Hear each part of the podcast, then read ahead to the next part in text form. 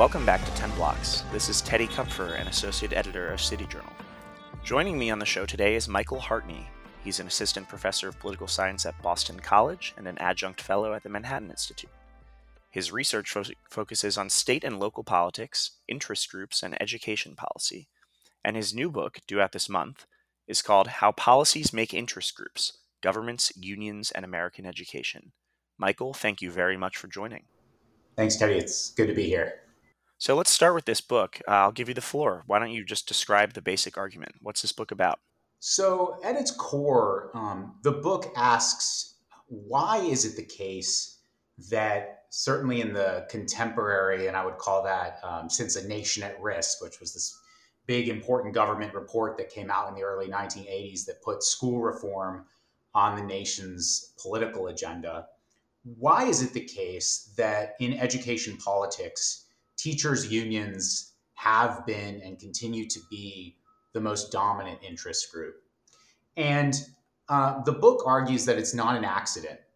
Uh, it's not an accident that teachers' unions and their members tend to vote more than other constituencies in school board elections, that um, their policy preferences are oftentimes much more reflected in education policy than other education interests or stakeholders, whether those are parents or taxpayers, uh, civil rights organizations. And the book argues that the reason for this dates back to changes that took place in the 1960s and 1970s when state governments adopted labor laws that essentially, I'll use a non jargony way to put it, that government picked winners and losers. And those labor laws made teachers' unions winners in the interest group marketplace.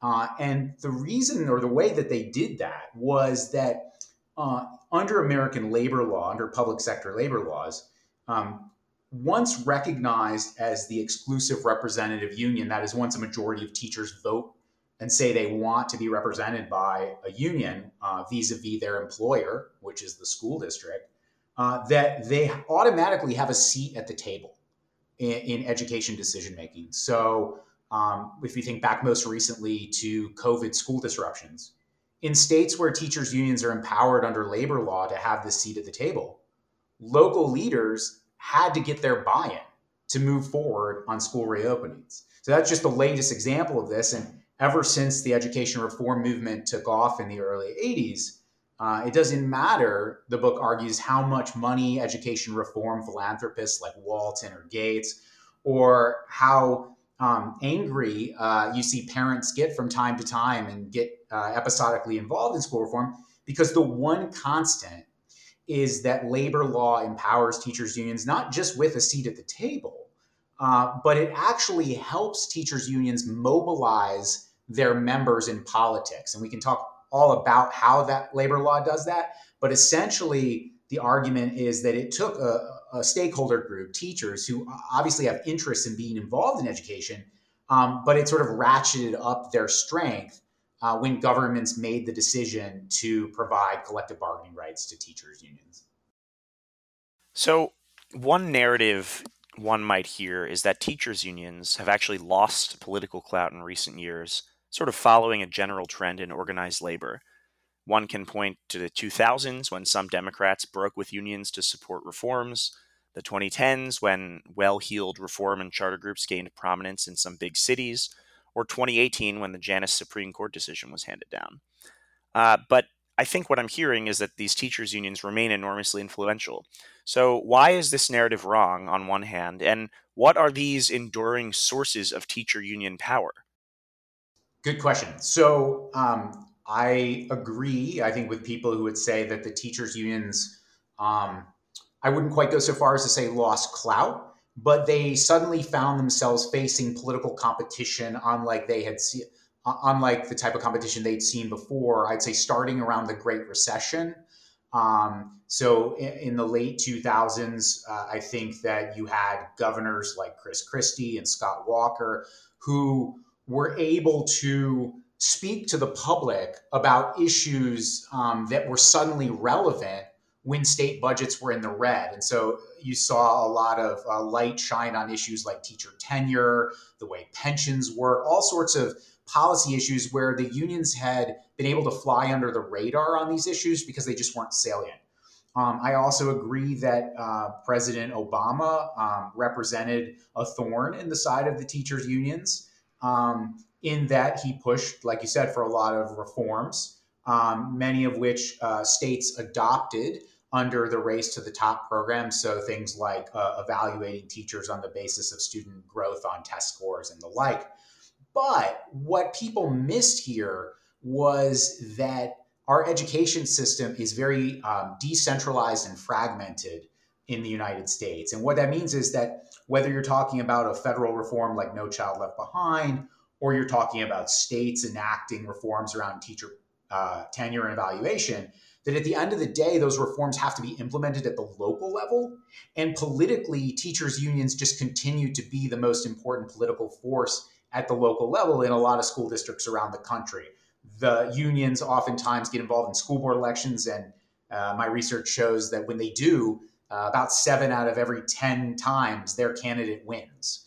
Uh, so it wasn't enough for reform groups to kind of catch lightning in a bottle at a politically um, challenging time for the unions because uh, the union's power was able to endure. And that's also due to something about America's political system more generally, which you know lots of people recognize and talked about, which is that our political system is rife with veto points. So for the teachers' unions, um, they're very effective at sort of blocking and scuttling uh, um, policy reform adoption that they disagree with, and also they can scuttle implementation. So they're really effective at that.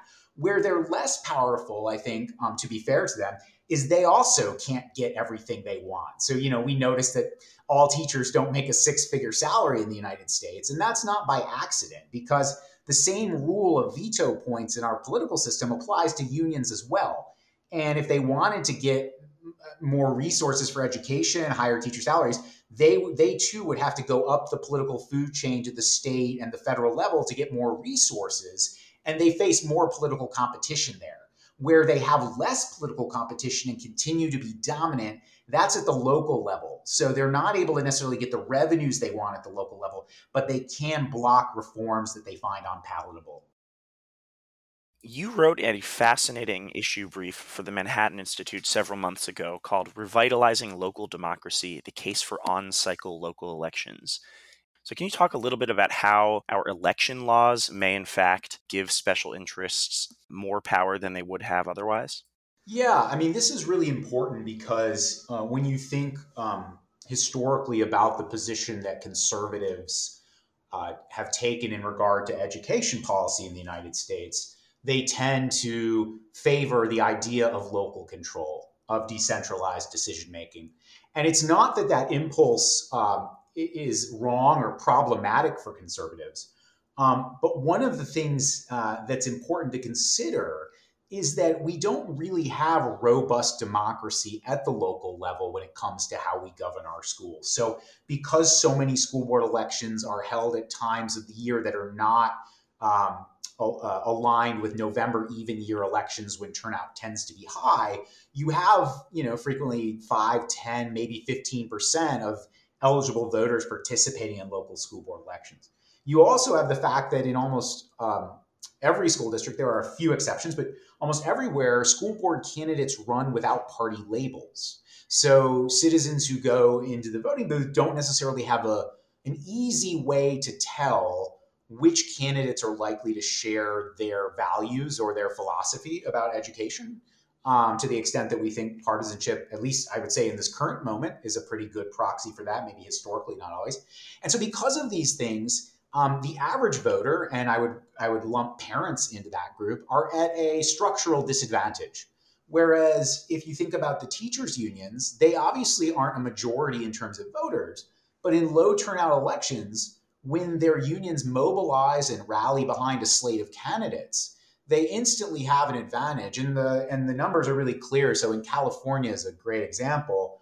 Um, you know teacher union back candidates do exceptionally well. Over three quarters of them win um, when endorsed by the union um, and the state recently changed its law to force districts that were continuing to hold these oddly timed elections with low turnout to now shift them to even years and what you saw was within the same district uh, a, de- a decrease in the success of union backed candidates. Now, it's not taking union backed candidates from winning 75% down to winning 25%, but they're losing anywhere between 6 to 10% more elections uh, than they were before. So they're a little less dominant. So I think these sort of structural reforms aren't necessarily a game changer, but they do, uh, I think there's a lot of evidence to suggest they do put the unions on a little more equal footing uh, with parent groups and other uh, concerned citizens and stakeholders. It's fascinating. So I want to switch gears a bit and talk about a story out of the state of Florida, which often anticipates political trends before they sweep the rest of the country. There were elections held on August 23rd in Florida, and Republican Governor Ron DeSantis endorsed fully 30 school board candidates across the state. 17 of them were tr- challenging union backed opponents. 19 of those 30 candidates won, six more are headed to runoffs. What makes this move significant? You wrote about it in National Review. Uh, so, why is this a big deal? And do you think it's something that we're bound to see uh, future statewide office holders imitate? Yeah, I mean, I was surprised myself. I mean, on the one hand, it's not so surprising uh, when you give voters uh, a pretty easy cue for them to follow. You know, I think most Floridians, whether they're super involved in politics or not, they know who Ron DeSantis is uh, and they can figure out whether they, on balance, agree with the guy or not. And so it's, I find it, you know, somewhat um, humorous, in fact, that so many of the governor's critics have assigned him labels like authoritarian and anti-democracy and all these sorts of things when any political scientist worth their salt would tell you that at least when it comes to nonpartisan uh, school board elections that what he did by um, uh, putting out a 10 point education plan and asking school board candidates who wanted his endorsement to endorse the 10 point plan. What he did was he infused democracy into local school board elections in Florida. He made it easy for voters to know when they went to the polls should I vote for the DeSantis back candidate or the candidate that the unions or the Democrats are running against the DeSantis back candidate. And in doing so, it gave voters on both sides a chance to weigh in in a meaningful way.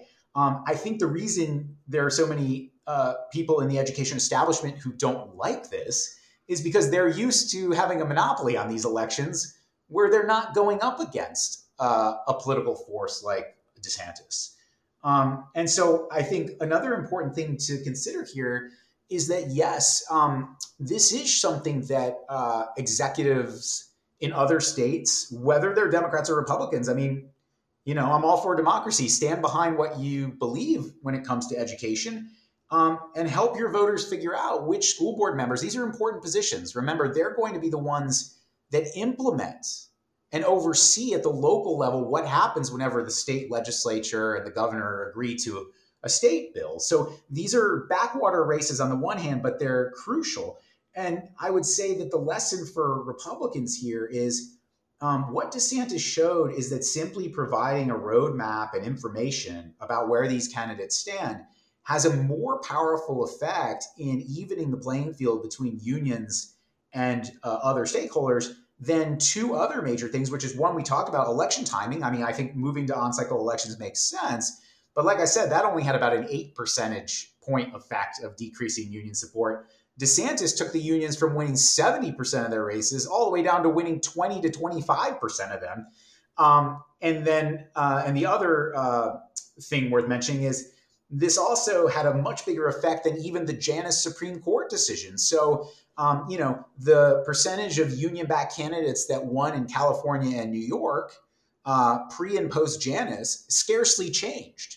So, to the extent that conservatives were hoping that Janus was going to you know weaken the teachers unions or put them into extinction we're not seeing that it turns out that maybe what you need more is a good offense than a good defense so just to stick with this desantis story um, you know one kind of broad view of american politics that you'll often hear is that competitive elections a changing media market uh, and the rising importance of partisan identity have all served to nationalize american politics to borrow the name of the book by Daniel Hopkins.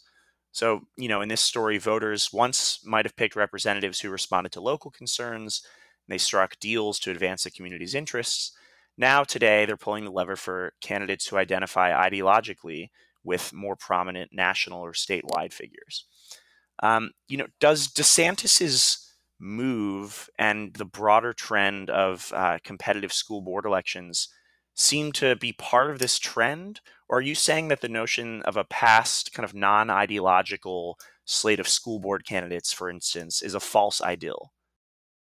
Yeah, I mean, I, I had to chuckle when I saw column after column in the lead up to the Florida elections uh, labeling what DeSantis was doing as politicizing school board elections because the reality is they're elections. They've always been political.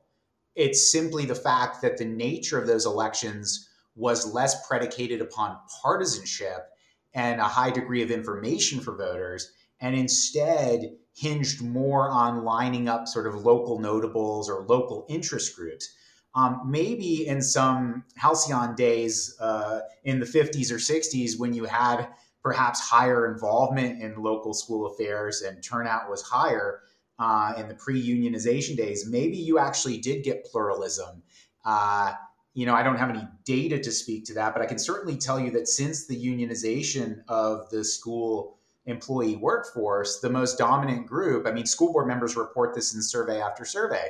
Uh, teachers uh, win the overwhelming, when you look at the occupations of school board members, anywhere from 20 to 25% of them are current or retired teachers.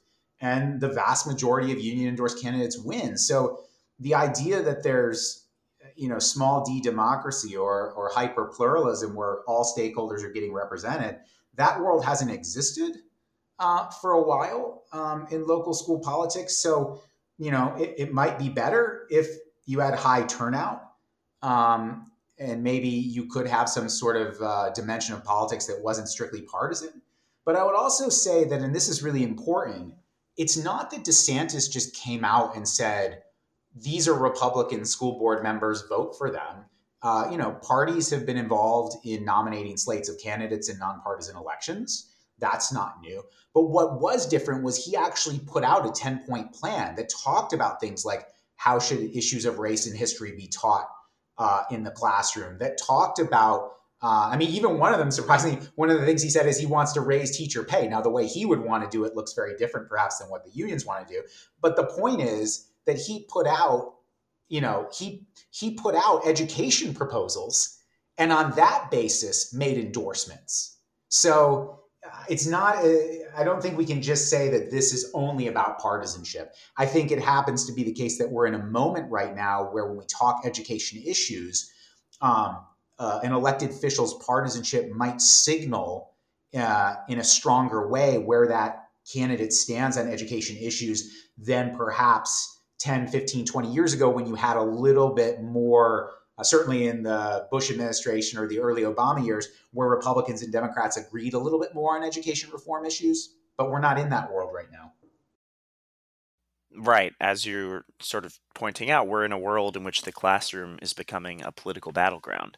You know, in that world, um, we've had some observers criticize what they see as the politicization of public schools, arguing that you know, race and gender curricula, COVID reopening policies, masking policies. These are things best left to the experts, meaning the credentialed educators, to decide. Uh, but you know, as you've observed in research and on this episode, uh, take something like COVID reopening. Politics, more than science, is what shaped school district decision making on whether to reopen during the pandemic. Your research finds partisanship, union strength, and the presence of private competitors are all very important explanatory factors. And some of these cultural issues seem to be rooted in a certain pedagogy whose underlying premises are, to put it charitably, not self evidently true. So, you know, talk a little bit about this national brouhaha over education. In general, what do you make of the debate? Why do you think these issues have become so contentious so quickly? And do you find these debates constructive uh, and worth having, or do you worry that talk about something like um, you know race and history in, in schools distracts from other structural drivers of educational failure? Yeah, it's not a pretty moment. Um, I wish I felt that it were more conducive to having um, serious debate and dialogue at the local community level about what direction local school policy should take. But I feel like sometimes both sides engage in a caricature of what the other side stands for. I mean, I think there is probably a large middle ground uh, where most Americans are, which is, you know, I think most Americans very much want to see American history taught in a way that shows the warts and shows the crown, the achievements. Um, but I also think that most Americans don't want school districts to have policies, which is very different from what's taught. But they don't want districts to have policies that sort students and emphasize their racial or ethnic background as the most important characteristic of them or their or the teachers. I mean, we're seeing things, for example, I commented uh, recently on the goings on in Minneapolis, where you had a teachers union there negotiating a contract in which it would lay off teachers uh, of color after white teachers, getting rid of seniority, basically swapping one really bad characteristic of uh, these decisions using seniority rather than effectiveness or what's best for kids. I mean, I think what this all boils down to is the adults aren't really being adults. Um, and what, what I mean by that is that adults should, whether we're talking about how to use stimulus money to address learning loss or we're talking about um, how to decide, um, if we go back during the pandemic, whether when schools ought to open for in person learning. Um, if they if adults were being adults, they would have made those decisions solely on what was best for children, right? What did the evidence show was best for kids? When was it safe for kids to go back to school? Uh, what is the best sort of uh, uh, human resources policy in a district when you have to lay off teachers for kids? It would probably have something to do with laying off the least effective teachers first and keeping the most effective ones, irrespective of seniority or race. But adults aren't being adults. Instead, they, um, many of them, enough of them to create this ruckus, have decided to fight over adult interests uh, and adult politics rather than focus on uh, the needs of kids. And so that's really bad going forward because, as a lot of evidence has come out, we've got major learning loss. Um, and the only question that really should be guiding local leaders now is how do I get the most bang for the buck in terms of the COVID relief money that I've gotten in order to turn around learning loss. And whether that's, you know, so a good example of that is adults shouldn't be having debates over whether uh, if they want to bring in tutors for kids, whether those tutors are unionized teachers or not, uh, whether the money is spent uh, um, uh, on bringing in vendors outside that are unionized or not. Those are adult concerns. They're not ch- uh, concerns of children whose only real interest is getting uh, an education that prepares them for college and career. Thanks, Michael. I think it's well put. Listeners, don't forget to check out Michael Hartney's work on the City Journal website. We will link to his author page in the description. You can also find City Journal on Twitter at City Journal and on Instagram at City Journal underscore MI. And as always, if you like what you heard on the podcast, please give us a nice rating on iTunes. Michael Hartney, thank you very much. Thanks for joining us for the weekly 10 Blocks podcast featuring urban policy and cultural commentary with City Journal editors, contributors, and special guests.